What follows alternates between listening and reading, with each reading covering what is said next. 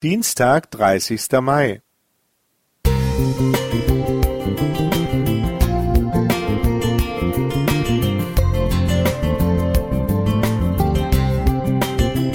Ein kleiner Lichtblick für den Tag.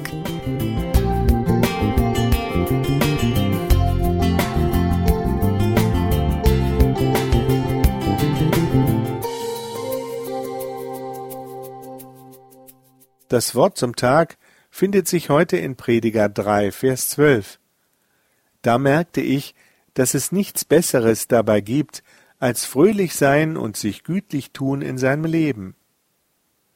Wir Christen haben oft keinen so guten Ruf, wenn es um Fröhlichkeit und Humor geht.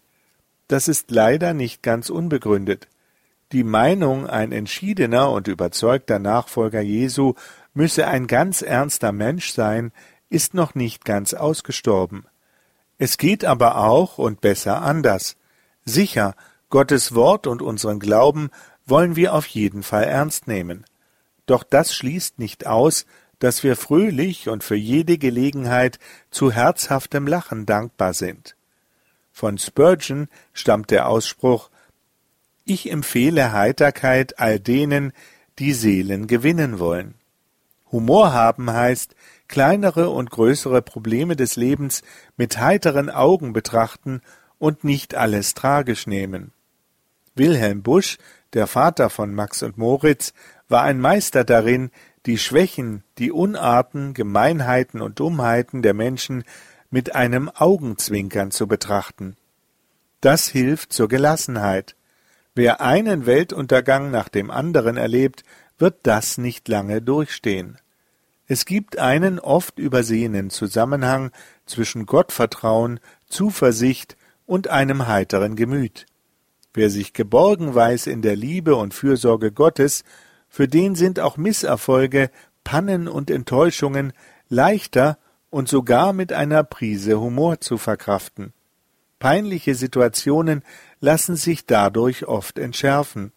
Wer sich aufregt und mokiert, macht die Sache meist schlimmer.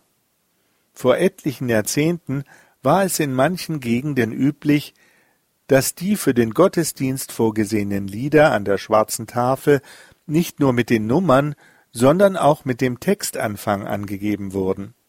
Diese Gepflogenheit änderte sich in einer Kirchengemeinde, nachdem bei einer Hochzeit zum Entsetzen des Brautpaares und der Gäste an der Liedertafel zu lesen war Habet Kinder, vor der Trauung eins bis zwei, nach der Trauung drei bis fünf.